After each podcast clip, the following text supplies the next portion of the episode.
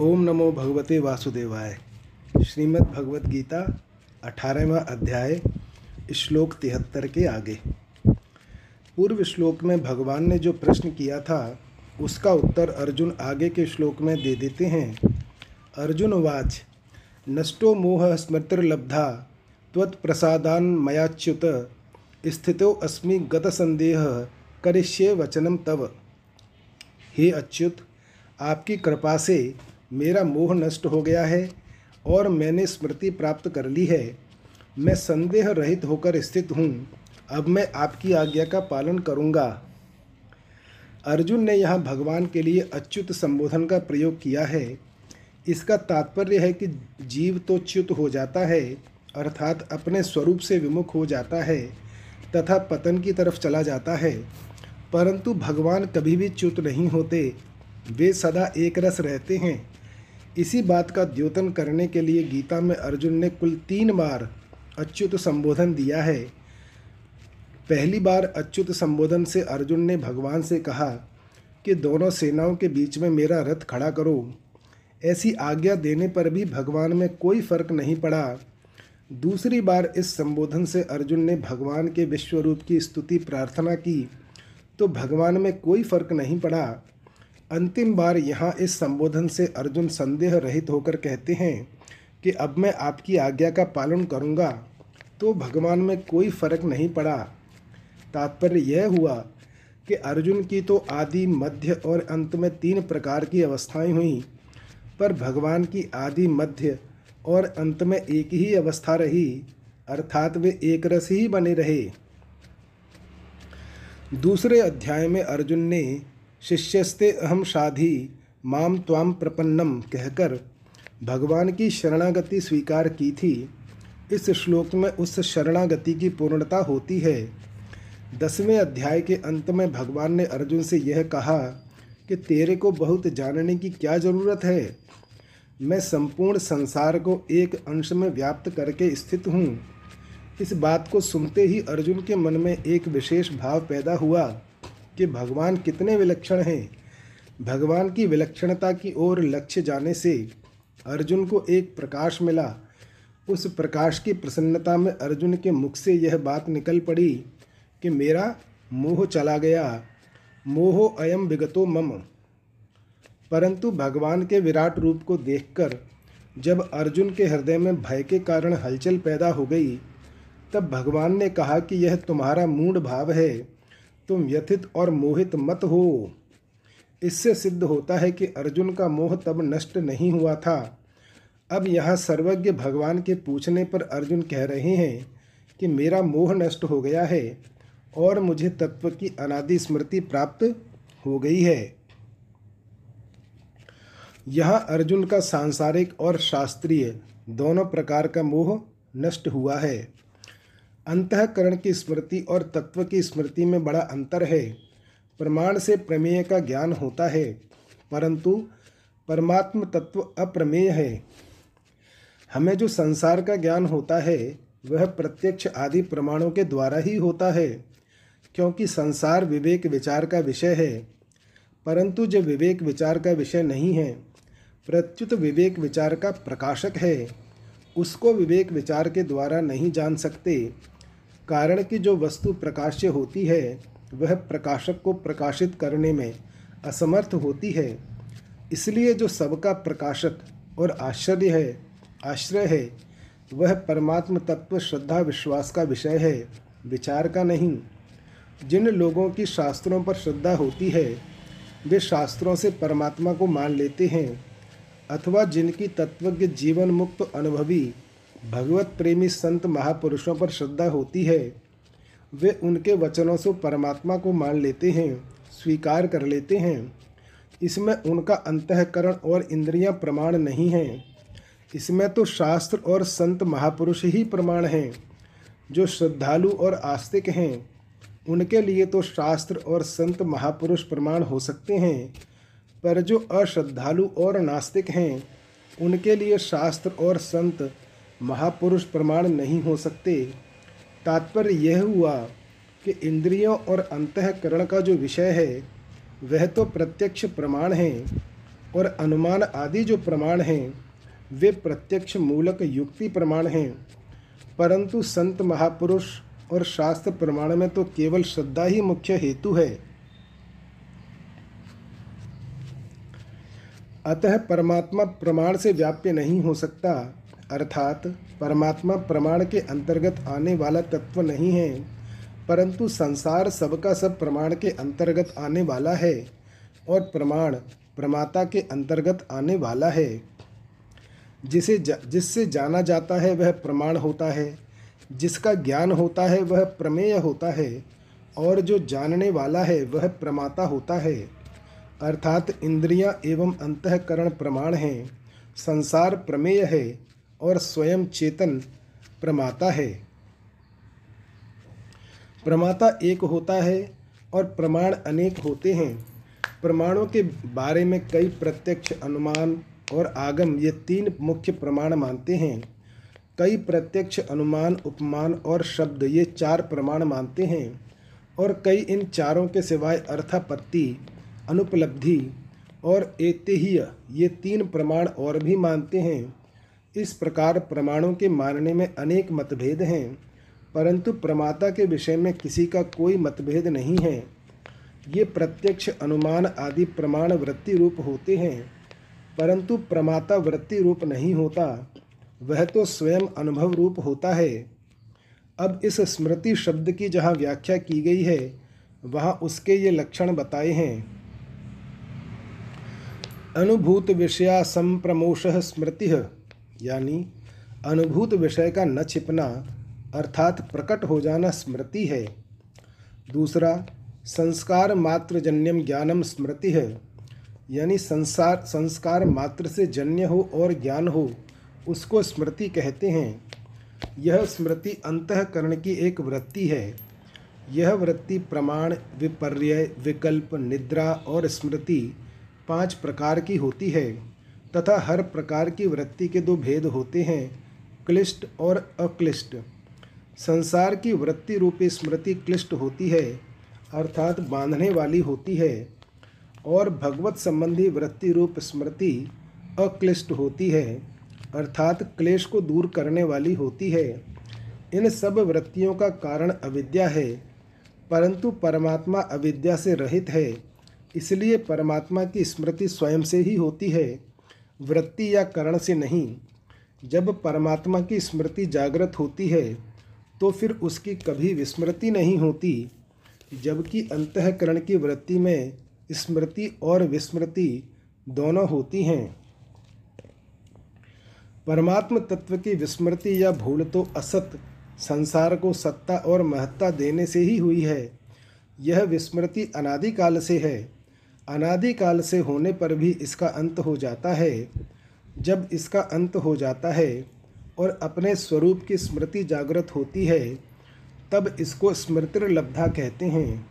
अर्थात, असत के संबंध के कारण जो स्मृति सुषुप्ति रूप से थी, वह जागृत हो गई। जैसे एक आदमी सोया हुआ है और एक मुर्दा पड़ा हुआ है, इन दोनों में महान अंतर है। ऐसे ही अंतकरण की स्मृति विस्मृति दोनों ही मुर्दे की तरह जड़ है, पर स्वरूप की स्मृति सुप्त है, जड़ नहीं। केवल जड़ का आदर करने से सोए हुए की तरह ऊपर से वह स्मृति लुप्त रहती है, अर्थात आवृत रहती है। उस आवरण के न रहने पर उस स्मृति का प्राकट्य हो जाता है तो उसे स्मृतिर्लब्धा कहते हैं। अर्थात पहले से जो तत्व मौजूद है उसका प्रकट होना स्मृति है और आवरण हटने का नाम लब्धा है। साधकों की रुचि के अनुसार उसी स्मृति के तीन भेद हो जाते हैं। कर्म योग अर्थात निष्काम भाव की स्मृति ज्ञान योग यानी अपने स्वरूप की स्मृति और भक्ति योग अर्थात भगवान के संबंध की स्मृति। इस प्रकार इन तीनों योगों की स्मृति जागृत हो जाती है। क्योंकि ये तीनों योग स्वतः सिद्ध और नित्य हैं। ये तीनों योग जब वृत्ति के विषय होते हैं, तब ये साधन कहलाते हैं। परंतु स्वरूप से ये तीनों नित्य हैं, इसलिए नित्य की प्राप्ति को स्मृति कहते हैं। तात्पर्य यह हुआ कि इन साधनों की विस्मृति हुई है, अभाव नहीं हुआ है। असत संसार के पदार्थों को आदर देने से, अर्थात उनको सत्ता और महत्ता देने से राग पैदा हुआ। यह कर्मयोग की विस्मृति यानी आवरण है। असत पदार्थों के संबंध से अपने स्वरूप की विमुखता हुई, अर्थात अज्ञान हुआ, यह ज्ञान योग की विस्मृति है। अपना स्वरूप साक्षात परमात्मा का अंश है। इस परमात्मा से विमुख होकर संसार के सम्मुख होने से संसार में आसक्ति हो गई। उस आसक्ति से प्रेम ढक गया। यह भक्ति योग की विस्मृति है। स्वरूप की विस्मृति अर्थात विमुखता का नाश होना यहाँ स्मृति है। उस स्मृति का प्राप्त होना अप्राप्त का प्राप्त होना नहीं है। प्रत्युत नित्य प्राप्त का प्राप्त होना है। नित्य स्वरूप की प्राप्ति होने पर फिर उसकी विस्मृति होना संभव नहीं है। क्योंकि स्वरूप में कभी परिवर्तन हुआ नहीं। वह सदा निर्विकार और एक रस रहता है।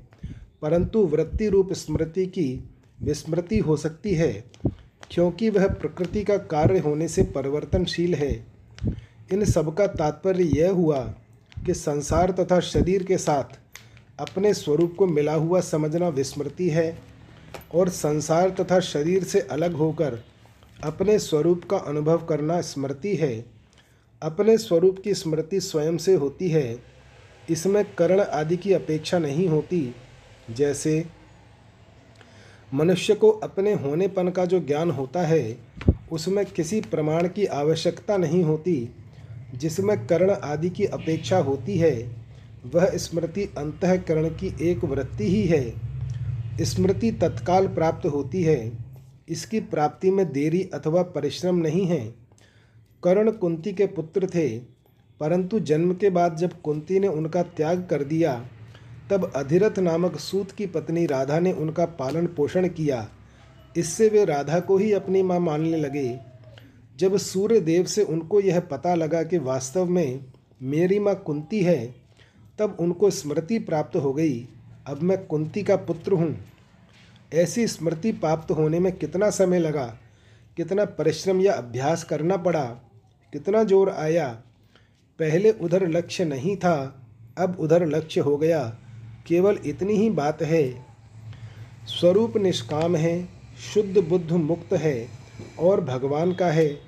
स्वरूप की विस्मृति अर्थात विमुखता से ही जीव सकाम, बद्ध और सांसारिक होता है। ऐसे स्वरूप की स्मृति वृत्ति की अपेक्षा नहीं रखती। अर्थात अंतकरण की वृत्ति से स्वरूप की स्मृति जागृत होना संभव नहीं है।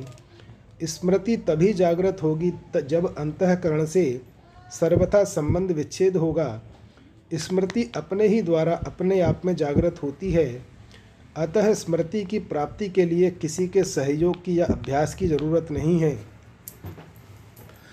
कारण कि जड़ता की सहायता के बिना अभ्यास नहीं होता, जबकि स्वरूप के साथ जड़ता का लेश मात्र भी संबंध नहीं है।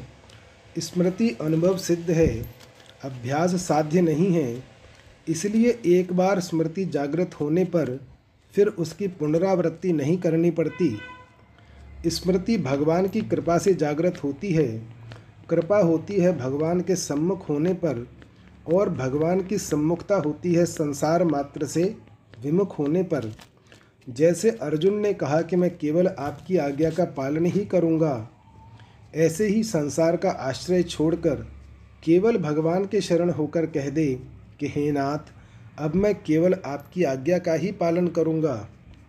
तात्पर्य है कि इस स्मृति की लब्धि में साधक की सम्मुखता और भगवान की कृपा ही कारण है। इसलिए अर्जुन ने स्मृति के प्राप्त होने में केवल भगवान की कृपा को ही माना है। भगवान की कृपा तो मात्र प्राणियों पर अपार, अटूट, अखंड रूप से है। जब मनुष्य भगवान के सम्मुख हो जाता है, तब उसको उस कृपा का अनुभव हो जाता है। त्वत प्रसादात मयाच्युत पदों से अर्जुन कह रहे हैं कि आपने विशेषता से जो सर्वगुह्यतम तत्व बताया, उसकी मुझे विशेषता से स्मृति आ गई कि मैं आपका ही था, आपका ही हूँ और आपका ही रहूँगा। यह जो स्मृति आ गई है, यह मेरी एकाग्रता से सुनने की प्रवृत्ति से नहीं आई है, अर्थात यह मेरे एकाग्रता से सुनने का फल नहीं है। प्रत्युत यह स्मृति तो आपकी कृपा से ही आई है। पहले मैंने शरण होकर शिक्षा देने के लिए प्रार्थना की थी, और फिर यह कहा था कि मैं युद्ध नहीं करूँगा। परंतु मेरे को जब तक वास्तविकता का बोध नहीं हुआ, तब तक आप मेरे पीछे पड़े ही रहे। इसमें तो आपकी कृपा ही कारण है। मेरे को जैसा सम्मुख होना चाहिए, वैसा मैं सम्मुख नहीं हुआ हूँ।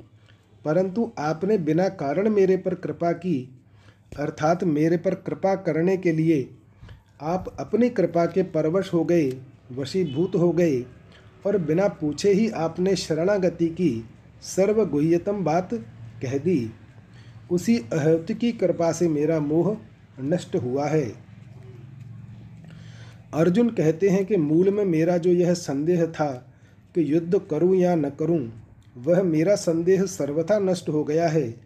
और मैं अपनी वास्तविकता में स्थित हो गया हूँ। वह संदेह ऐसा नष्ट हो गया है कि न तो युद्ध करने की मन में रही और न युद्ध न करने की ही मन में रही। अब तो यही एक मन में रही है कि आप जैसा कहें वैसा मैं करूँ। अर्थात, अब तो बस आपकी आज्ञा का ही पालन करूँगा। अब मेरे को युद्ध करने अथवा न करने से किसी तरह का किंचन मात्र भी प्रयोजन नहीं है। अब तो आपकी आज्ञा के अनुसार लोक संग्रहार्थ युद्ध आदि जो कर्तव्य कर्म होगा, वह करूँगा। अब एक ध्यान देने की बात है कि पहले कुटुंब का स्मरण होने से अर्जुन को मोह हुआ था। उस मोह के वर्णन में भगवान ने यह प्रक्रिया बताई थी कि विषयों के चिंतन से आसक्ति आसक्ति से कामना कामना से क्रोध क्रोध से मोह मोह से स्मृति भ्रंश स्मृति भ्रंश से बुद्धिनाश और बुद्धिनाश से पतन होता है। अर्जुन भी यहाँ उसी प्रक्रिया को याद दिलाते हुए कहते हैं कि मेरा मोह नष्ट हो गया है और मोह से जो स्मृति भ्रष्ट होती है, वह स्मृति मिल गई है। स्मृति नष्ट होने से बुद्धि नाश हो जाता है। इसके उत्तर में अर्जुन कहते हैं कि मेरा संदेह चला गया है। बुद्धि नाश से पतन होता है। उसके उत्तर में कहते हैं कि मैं अपनी स्वाभाविक स्थिति में स्थित हूँ।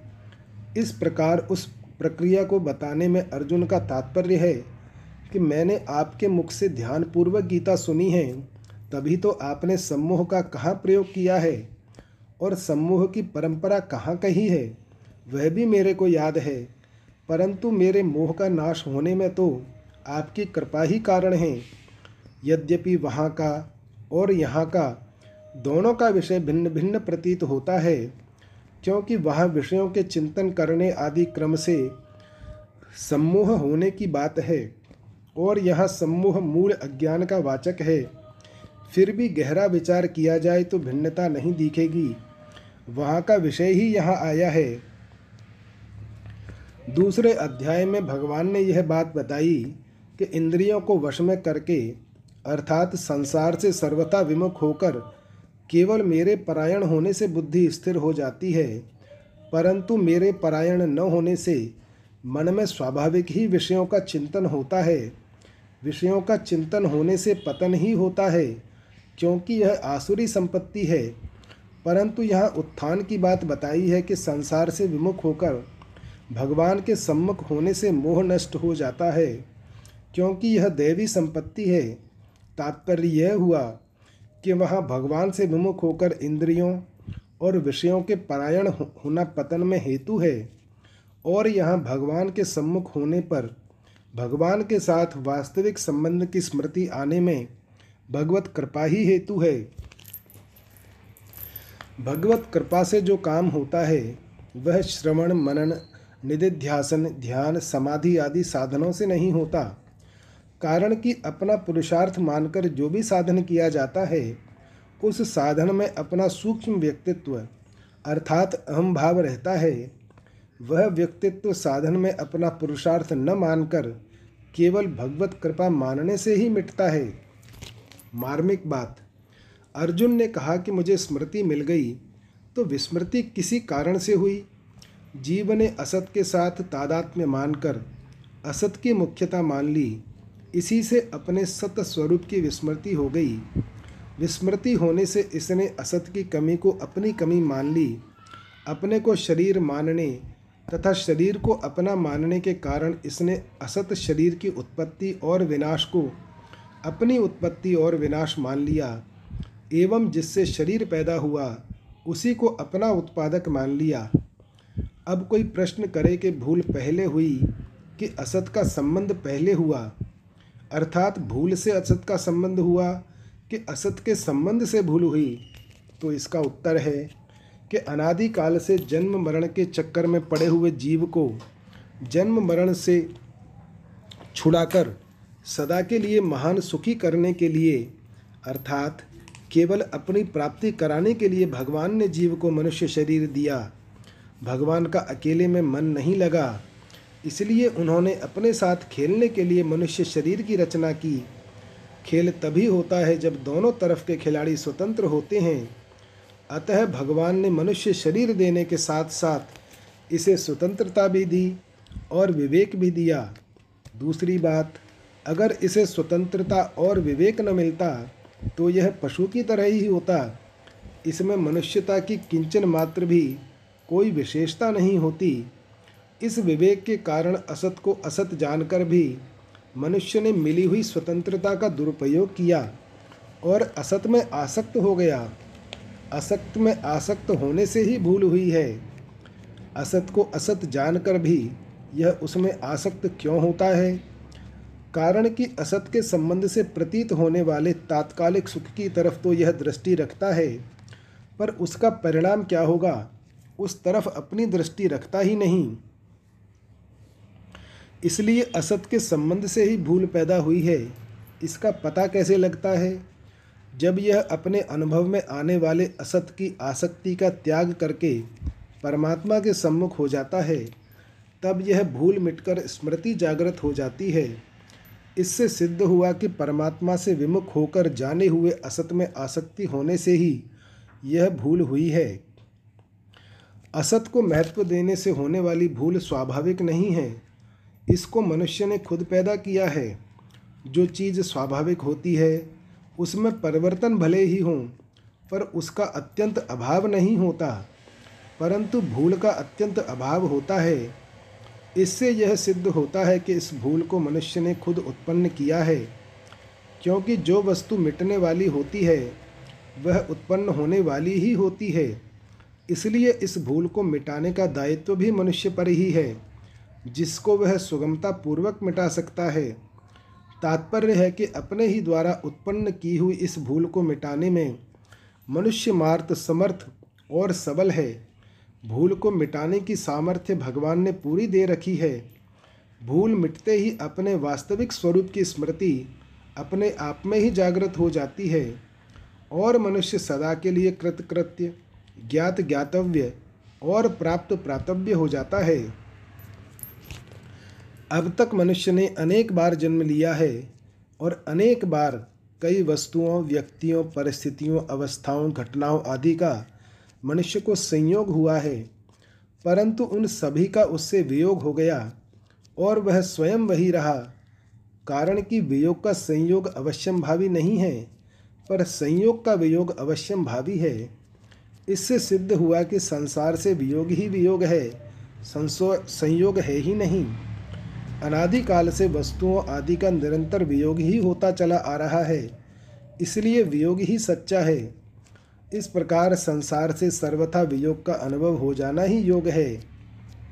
यह योग नित्य सिद्ध है स्वरूप अथवा परमात्मा के साथ हमारा नित्य योग है और शरीर संसार के साथ नित्य वियोग है। संयोग के सं, संसार के संयोग की सद्भावना होने से ही वास्तव में नित्य योग अनुभव में नहीं आता। सद्भावना मिटते ही नित्य योग का अनुभव हो जाता है, जिसका कभी वियोग हुआ ही नहीं। संसार से संयोग मानना ही विस्मृति है, और संसार से नित्य वियोग का अनुभव होना, अर्थात वास्तव में संसार के साथ मेरा संयोग था नहीं, है नहीं, होगा नहीं, और हो सकता भी नहीं, ऐसा अनुभव होना ही स्मृति है।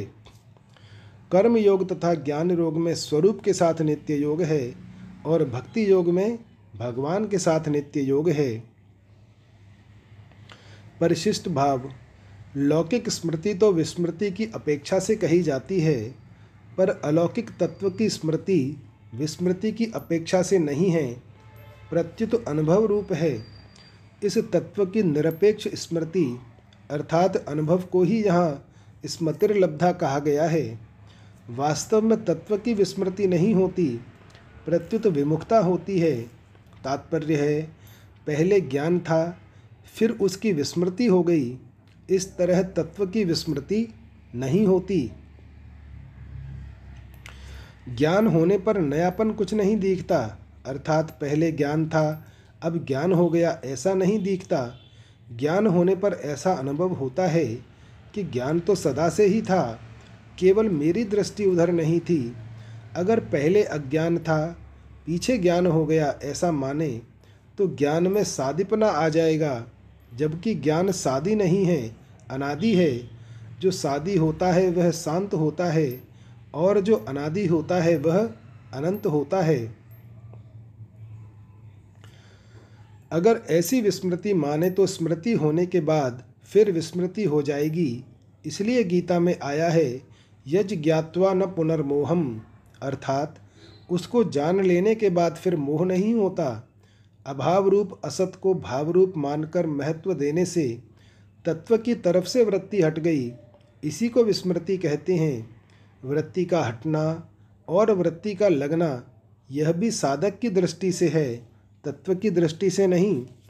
तत्व की तरफ़ से वृत्ति हटने पर अथवा विमुखता होने पर भी तत्व ज्यों का त्यों ही है। अभाव रूप असत को अभाव रूप ही मान लें तो भाव रूप तत्व स्वतः ज्यों का त्यों रह जाएगा। विचार दो तरह का होता है। एक विचार करना होता है और एक विचार उदय होता है। जो विचार किया जाता है उसमें तो क्रिया है, पर जो विचार उदय होता है उसमें क्रिया नहीं है। विचार करने में तो बुद्धि की प्रधानता रहती है, पर विचार उदय होने पर बुद्धि से संबंध विच्छेद हो जाता है। अतः तत्वबोध विचार करने से नहीं होता, प्रत्युत विचार उदय होने से होता है। तात्पर्य है कि तत्व प्राप्ति के उद्देश्य से सत असत का विचार करते करते जब असत छूट जाता है, तब संसार है ही नहीं, हुआ ही नहीं, होगा ही नहीं होना संभव ही नहीं। इस विचार का उदय होता है। विचार का उदय होते ही विवेक बोध में परिणत हो जाता है, अर्थात संसार लुप्त हो जाता है और तत्व प्रकट हो जाता है। मानी हुई चीज़ मिट जाती है और वास्तविकता रह जाती है। विचार का उदय होने को यहाँ स्मृतिर्लब्धा कहा गया है। अपरा प्रकृति भगवान की है। परंतु हमने गलती यह की है कि अपरा के साथ संबंध जोड़ लिया, अर्थात उसको अपना और अपने लिए मान लिया। यह संबंध हमने ही जोड़ा है और इसको छोड़ने की जिम्मेवारी भी हमारे पर ही है। अपरा के साथ संबंध मानने से ही भगवान के नित्य संबंध की विस्मृति हुई है और हम बंधन में पड़े हैं। इसलिए अपरा के संबंध विच्छेद से ही हमारा कल्याण होगा। अपरा से संबंध विच्छेद करने के लिए शरीर मेरा और मेरे लिए नहीं है, इस विवेक को महत्व देना है। विवेक को महत्व देने से अपरा मेरी और मेरे लिए है ही नहीं, यह स्मृति प्राप्त हो जाती है। अर्जुन को द्वैत अथवा अद्वैत तत्व का अनुभव नहीं हुआ है। प्रत्युत्व, द्वैत अद्वैत से अतीत वास्तविक तत्व का अनुभव हुआ है। कारण कि द्वैत अद्वैत तो मोह है, जबकि अर्जुन का मोह नष्ट हो गया है। जीव अनादिकाल से स्वतः परमात्मा का है, केवल संसार के आश्रय का त्याग करना है।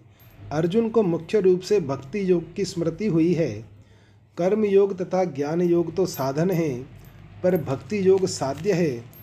इसलिए भक्ति योग की स्मृति ही वास्तविक है। भक्ति योग की स्मृति है, वासुदेव सर्वम। अर्थात सब कुछ भगवान ही है। वासुदेवम सर्वम का अनुभव करना स्मृतिर लब्धा है। यह अनुभव केवल भगवत कृपा से ही होता है। त्वत्प्रसादात वचन सीमित होते हैं, पर कृपा असीम होती है। चिंतन में तो कर्तत्व होता है, पर स्मृति में कर्तत्व नहीं है। कारण कि चिंतन मन से होता है, मन से परे बुद्धि है, बुद्धि से परे अहम है। और अहम से परे स्वरूप है, उस स्वरूप में स्मृति होती है। चिंतन तो हम करते हैं, पर स्मृति में केवल उधर दृष्टि होती है। विस्मृति के समय भी तत्व तो वैसा का वैसा ही है, तत्व में विस्मृति नहीं है, इसलिए उधर दृष्टि होते ही स्मृति हो जाती है। स्थितो अस्मि गत संदेह, पहले छात्र धर्म की दृष्टि से युद्ध करना ठीक दिखता था फिर गुरुजनों के सामने आने से युद्ध करना पाप दिखने लगा, परंतु स्मृति प्राप्त होते ही सब उलझने मिट गईं। मैं क्या करूँ? युद्ध करूँ कि नहीं करूँ? यह संदेह, संशय, शंका कुछ नहीं रही। मेरे लिए अब कुछ करना बाकी नहीं रहा। प्रत्युत केवल आपकी आज्ञा का पालन करना बाकी रहा। करिष्य वचनम तब यही शरणागति है। पहले अध्याय के बीसवें श्लोक में अथ पद से श्री कृष्णार्जुन संवाद के रूप में गीता का आरंभ हुआ था, अब आगे के श्लोक में इति पद से उसकी समाप्ति करते हुए संजय इस संवाद की महिमा गाते हैं। संजय उवाच इत्यहम वासुदेवस्य पार्थस्य च महात्मनः संवाद मिमम श्रौष मद्भुतम रोमहर्षणम संजय बोले, इस प्रकार मैंने भगवान वासुदेव और महात्मा प्रथानंदन अर्जुन का यह रोमांचित करने वाला अद्भुत संवाद सुना। संजय कहते हैं कि इस तरह मैंने भगवान वासुदेव और महात्मा प्रथानंदन अर्जुन का यह संवाद सुना, जो कि अत्यंत अद्भुत विलक्षण है और इसकी याद मात्र हर्ष के मारे रोमांचित करने वाली है। यह इति पद का तात्पर्य है कि पहले अध्याय के बीसवें श्लोक में अथ व्यवस्थितान दृष्टवा धार्त राष्ट्रान कपिध्वज पदों से संजय श्री कृष्ण और अर्जुन के संवाद रूप गीता का आरंभ करते हैं और यहाँ इति पद से उस संवाद की समाप्ति करते हैं। अर्जुन के लिए महात्मन विशेषण देने का तात्पर्य है कि अर्जुन कितने महान विलक्षण पुरुष हैं, जिनकी आज्ञा का पालन स्वयं भगवान करते हैं। अर्जुन कहते हैं कि, हे अच्युत मेरे रथ को दोनों सेनाओं के बीच में खड़ा कर दो। तो भगवान दोनों सेनाओं के बीच में रथ को खड़ा कर देते हैं। गीता में अर्जुन जहाँ जहाँ प्रश्न करते हैं, वहाँ वहाँ भगवान बड़े प्यार से और बड़ी विलक्षण रीति से प्रायः विस्तार पूर्वक उत्तर देते हैं। इस प्रकार महात्मा अर्जुन के और भगवान वासुदेव के संवाद को मैंने सुना है। इस संवाद में अद्भुत और रोमहर्षणपणा क्या है? शास्त्रों में प्रायः ऐसी बात आती है कि संसार की निवृत्ति करने से ही मनुष्य पारमार्थिक मार्ग पर चल सकता है और उसका कल्याण हो सकता है। मनुष्य में भी प्रायः ऐसी ही धारणा बैठी हुई है कि घर, कुटुंब आदि को छोड़कर साधु सन्यासी होने से ही कल्याण होता है। परंतु गीता कहती है कि कोई भी परिस्थिति, अवस्था, घटना, देश, काल आदि क्यों न हो, उसी के सदुपयोग से मनुष्य का कल्याण हो सकता है। इतना ही नहीं, वह परिस्थिति बढ़िया से बढ़िया हो या घटिया से घटिया, सौम्य से सौम्य हो या घोर से घोर विहित युद्ध जैसी प्रवृत्ति हो, जिसमें दिन भर मनुष्यों का गला काटना पड़ता है, उसमें भी मनुष्य का कल्याण हो सकता है, मुक्ति हो सकती है। जब हर एक परिस्थिति से संबंध विच्छेद होने से ही कल्याण होता है, तब तो प्राकृत परिस्थिति का घटिया या बढ़िया होना कोई महत्व नहीं रखता।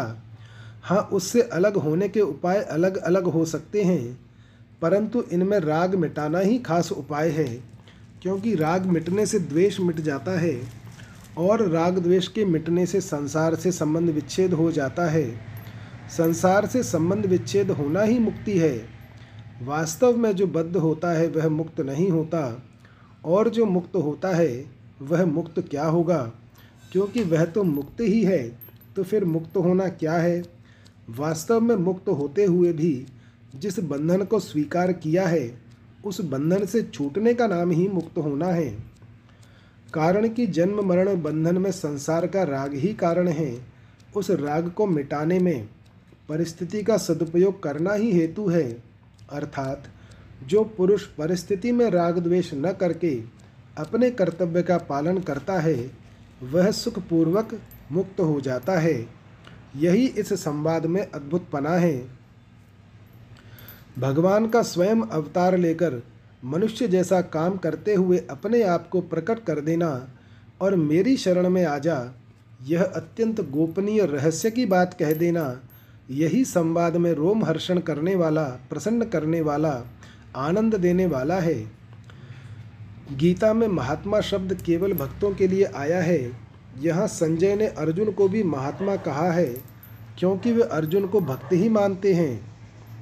भगवान ने भी कहा है, भक्तों असी में। पारमार्थिक मार्ग में सच्चे साधक को जिस किसी से लाभ होता है, उसकी वह कृतज्ञता प्रकट करता ही है। अतः संजय भी आगे के तीन श्लोकों में व्यास जी की कृतज्ञता प्रकट करते हैं। व्यास प्रसादात छुत्वा नेतद गुह्यमम हम परम योगम योगेश्वरात कृष्णात साक्षात कथयतः स्वयं।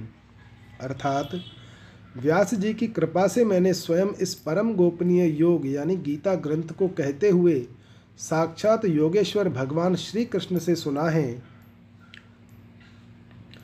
व्याख्या। व्यास प्रसादात श्रुतवान। संजय ने जब भगवान श्री कृष्ण और महात्मा अर्जुन का पूरा संवाद सुना, तब वे बड़े प्रसन्न हुए। अब उसी प्रसन्नता में वे कह रहे हैं कि ऐसा परम गोपनीय योग मैंने भगवान व्यास जी की कृपा से सुना। भगवान व्यास जी की कृपा से सुनने का तात्पर्य है कि भगवान ने प्यारे वचनों से अपना हृदय खोलकर अर्जुन से जो बातें कही हैं उन बातों को सुनने में केवल व्यासदेव जी की कृपा ही है। अर्थात, वे सब बातें मैंने व्यास जी की कृपा से ही सुनी हैं। समस्त योगों के महान ईश्वर के द्वारा कहा जाना, जाने से यह गीता शास्त्र योग, अर्थात योग शास्त्र है। यह गीता शास्त्र अत्यंत श्रेष्ठ और गोपनीय है। इसके समान श्रेष्ठ और गोपनीय दूसरा कोई संवाद देखने सुनने में नहीं आता। जीव का भगवान के साथ जो नित्य संबंध है, उसका नाम योग है। उस नित्य योग की पहचान कराने के लिए कर्म योग, ज्ञान योग आदि योग कहे गए हैं। उन योगों के समुदाय का वर्णन गीता में होने से गीता भी योग, अर्थात योग शास्त्र है। संजय के आनंद की कोई सीमा नहीं रही, इसलिए वे हर्षोल्लास में भरकर कह रहे हैं कि इस योग को मैंने समस्त योगों के महान ईश्वर साक्षात भगवान श्री कृष्ण के मुख से सुना है। संजय को योगेश्वरात, कृष्णात साक्षात कथयत स्वयं। ये पाँच शब्द कहने की क्या आवश्यकता थी? संजय इन शब्दों का प्रयोग करके यह कहना चाहते हैं कि मैंने यह संवाद परंपरा से नहीं सुना है और किसी ने मुझे सुनाया हो ऐसी बात भी नहीं है। इसको तो मैंने खुद भगवान के कहते कहते सुना है। अर्जुन ने त्वत प्रसादात कहा है और संजय ने व्यास प्रसादात कहा है। अर्जुन को भगवान की कृपा से दिव्य दृष्टि मिली थी और संजय को व्यास जी की कृपा से। राजन संस्मृत्य संस्मृत्य संवाद मिममुद्भुतम केशवार्जुनयो पुण्यम हृष्यामी च मुर मुहुर्मुहुः। हे राजन, भगवान श्री कृष्ण और अर्जुन के इस पवित्र और अद्भुत संवाद को याद कर करके मैं बार बार हर्षित हो रहा हूँ।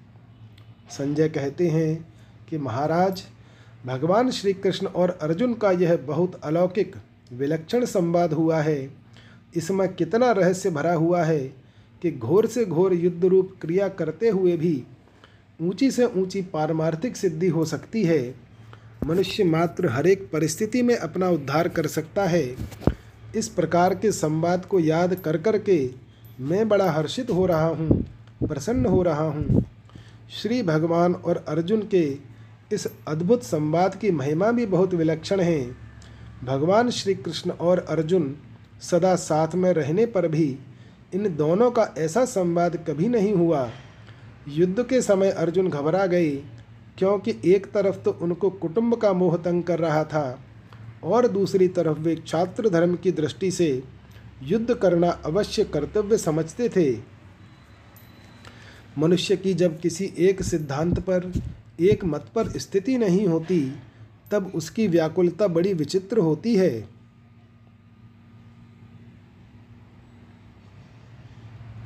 अर्जुन भी युद्ध करना श्रेष्ठ है या युद्ध न करना श्रेष्ठ है, इन दोनों में से एक निश्चित निर्णय नहीं कर सके। इसी व्याकुलता के कारण अर्जुन भगवान की तरफ़ खिंच गए, उनके सम्मुख हो गए। सम्मुख होने से भगवान की कृपा उनको विशेषता से प्राप्त हुई। अर्जुन की अनन्य भावना, उत्कंठा के कारण भगवान योग में स्थित हो गए। अर्थात ऐश्वर्य आदि में स्थित न रहकर केवल अपने प्रेम तत्व में सराबोर हो गए और उसी स्थिति में अर्जुन को समझाया। इस प्रकार उत्कट अभिलाषा संपन्न अर्जुन और अलौकिक अटल योग में स्थित भगवान के संवाद की क्या महिमा कहें, उसकी महिमा को कहने में कोई भी समर्थ नहीं है। परिशिष्ट भाव, भगवान श्री कृष्ण और अर्जुन के इस संवाद में जो तत्व भरा हुआ है, जब वह किसी ग्रंथ महात्मा आदि से सुनने को नहीं मिला, यह भगवान और उनके भक्त का बड़ा विलक्षण संवाद है। इतनी स्पष्ट बातें और जगह पढ़ने सुनने को मिलती नहीं। इस संवाद में युद्ध जैसे घोर कर्म से भी कल्याण होने की बात कही गई है। हर एक वर्ण, आश्रम, संप्रदाय आदि का मनुष्य हर एक परिस्थिति में अपना कल्याण कर सकता है। यह बात इस संवाद से मिलती है। इसलिए यह संवाद बड़ा अद्भुत है। केवल संवाद में ही इतनी विलक्षणता है। फिर इसके अनुसार आचरण करने का तो कहना ही क्या? भगवान श्री कृष्ण की वाणी बड़ी विचित्र है। उसमें भी भगवान ने योग में स्थित होकर ये बात गीता कही है। फिर इसकी विलक्षणता, विचित्रता का तो कहना ही क्या है? भगवान के द्वारा कौरव सभा में होने वाले राजनीतिक व्याख्यान में भी इतनी विलक्षणता थी कि ऋषि मुनि उसको सुनने के लिए जाते हैं।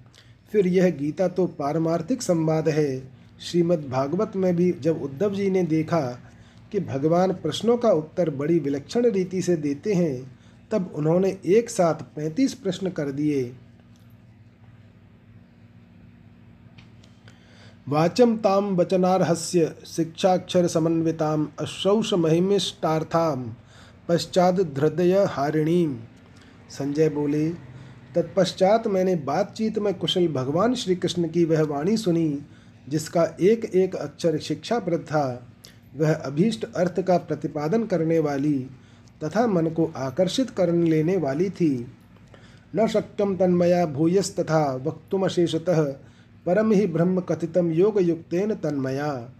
भगवान बोले, वह सबका सब उसी रूप में फिर दोहरा देना अब मेरे बश की बात भी नहीं है। उस समय योग युक्त होकर मैंने परमात्म तत्व का वर्णन किया था।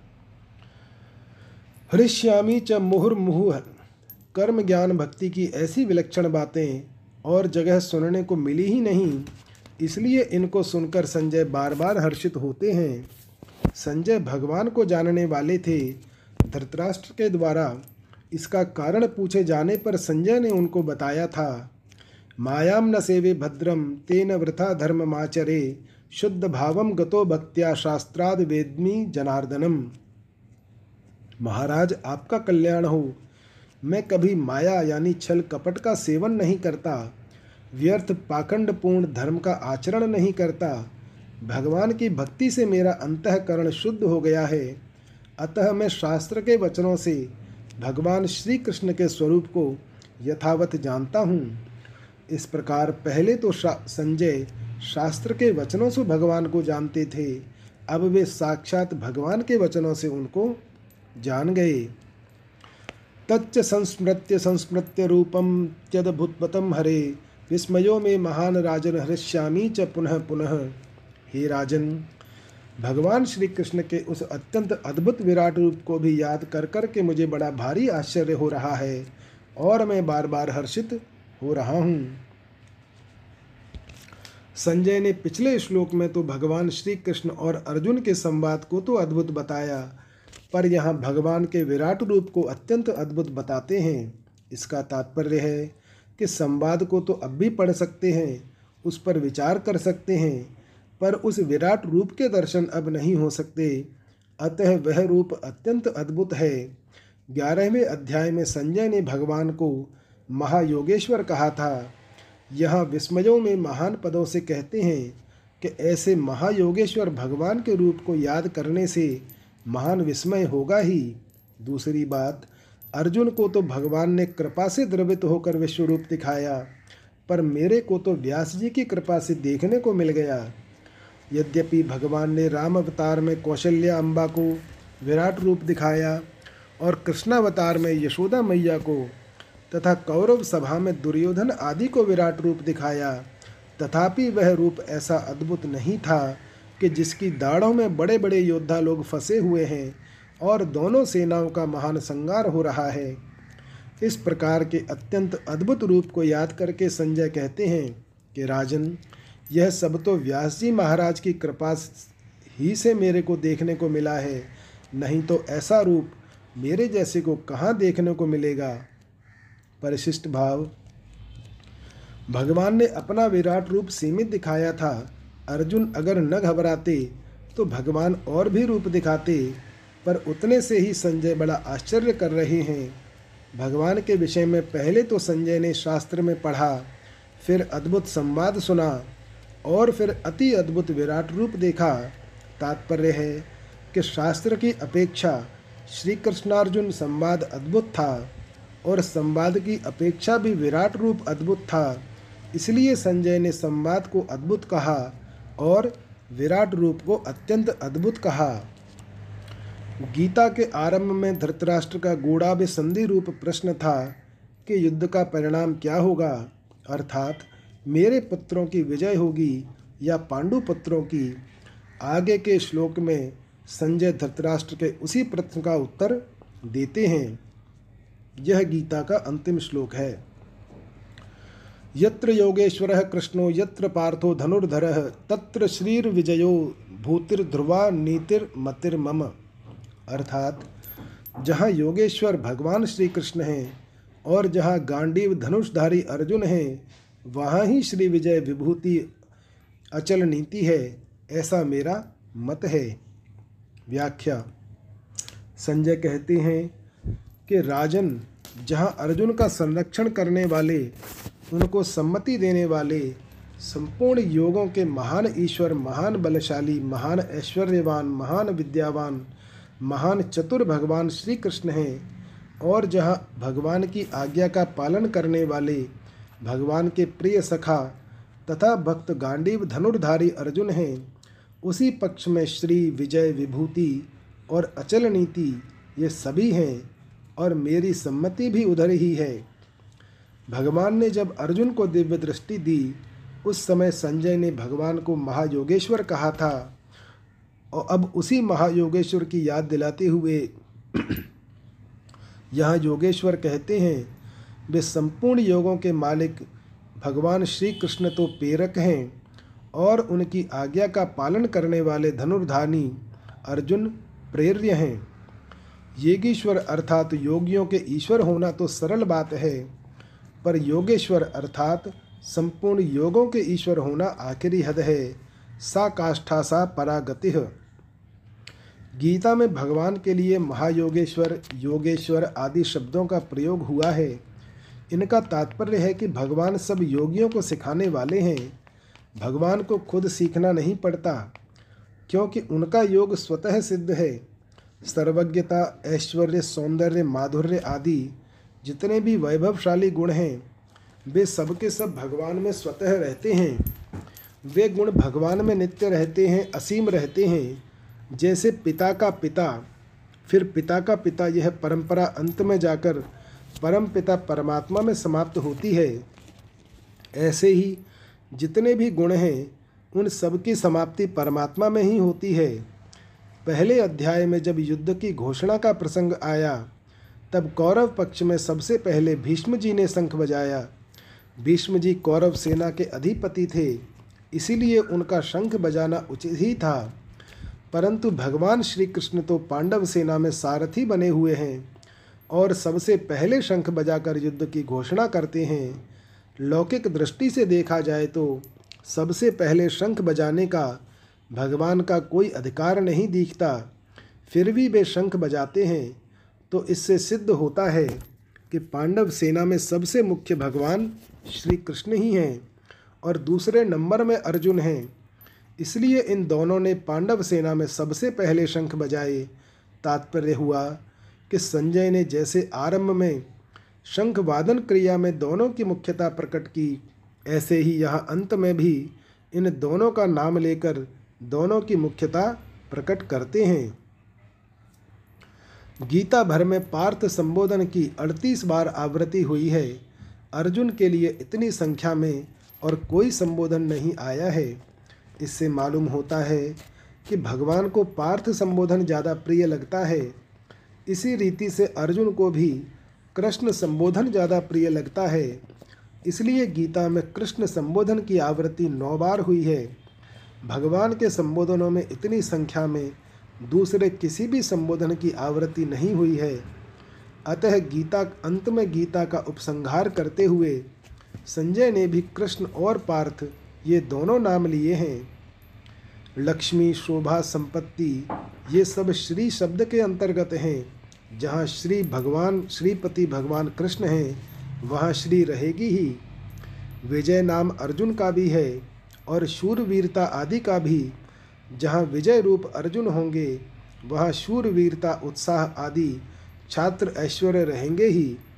ऐसे ही जहाँ योगेश्वर भगवान श्री कृष्ण होंगे, वहाँ विभूति, ऐश्वर्य, महत्ता, प्रभाव, सामर्थ्य आदि सबके सब भगवत गुण रहेंगे ही। और जहाँ धर्मात्मा अर्जुन होंगे, वहाँ ध्रुवा नीति, अटल नीति, न्याय, धर्म आदि रहेंगे ही। वास्तव में श्री विजय विभूति और ध्रुवा नीति ये सब गुण में और अर्जुन में हरदम विद्यमान रहते हैं। उपर्युक्त तो दो विभाग तो मुख्यता को लेकर किए गए हैं। योगेश्वर श्री कृष्ण और धनुर्धारी अर्जुन, ये दोनों जहाँ रहेंगे, वहाँ अनंत ऐश्वर्य, अनंत माधुर्य, अनंत सौशील्य, अनंत सौजन्य, अनंत सौंदर्य आदि दिव्य गुण रहेंगे ही। धृतराष्ट्र का विजय का गूढ़ाभिसंधि रूप जो प्रश्न है, उसका उत्तर संजय यहाँ सम्यक रीति से दे रहे हैं। तात्पर्य है कि पांडु पुत्रों की विजय निश्चित है, इसमें कोई संदेह नहीं है। ज्ञान यज्ञ सुसंपन्न प्रीत ये पार्थ सारथे अंगीकरो तो तत्सर्व मुकुंदो भक्तवत्सल। नेत्र वेदक युग में ही बहुधान्ये च वत्सरे, संजीवनी मुमुश्रूणा माधवे पूर्णतामियात। ओम तत्सदिति श्रीमद्भगवद्गीता सुपनिषत्सु ब्रह्म विद्यायाम योगशास्त्रे श्रीकृष्णार्जुन संवादे मोक्ष संन्यास योगो नामाष्टमो अध्याय।